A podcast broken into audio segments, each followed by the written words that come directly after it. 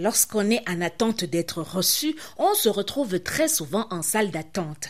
La salle d'attente est une zone intermédiaire entre la raison qui vous amène là et ce qui vous attend derrière la porte. Si, selon l'expression, un cimetière serait l'endroit le plus calme, il n'y a pas plus calme qu'une salle d'attente. Dans une salle d'attente, on peut même entendre les respirations et les battements de cœur. On est sensible aux odeurs et senteurs. Ouais, Seigneur, je suis morte avec les odeurs. C'est quel parfum de que celle-ci a mis sur elle comme ça.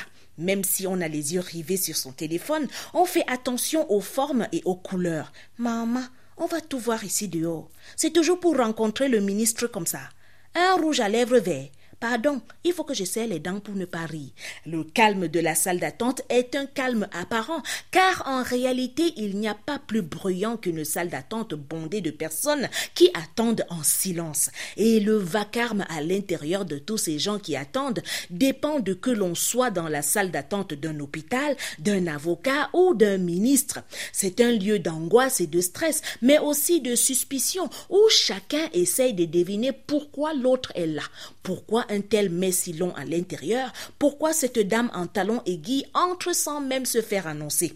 Les oreilles s'étendent quand le ton monte dans le bureau et c'est pour peu qu'on ne part pas écouter derrière la porte pour savoir ce qui se passe à l'intérieur. Si les gens se regardent sans se regarder dans une salle d'attente, il y a bien quelqu'un que tout le monde regarde, hein? celui qui ressort à l'instant de ce bureau où on va bientôt être reçu.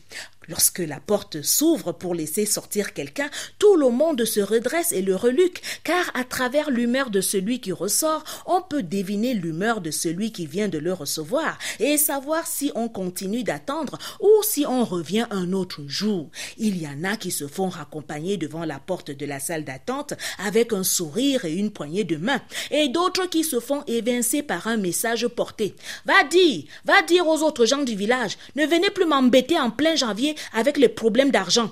Alors, il y a un témoin de cette scène qui attendait patiemment et qui subitement semble avoir un coup de fil urgent sans répondre, apparemment pour ne pas déranger ceux qui attendent avec lui et qu'on ne verra plus revenir en salle d'attente. À vendredi.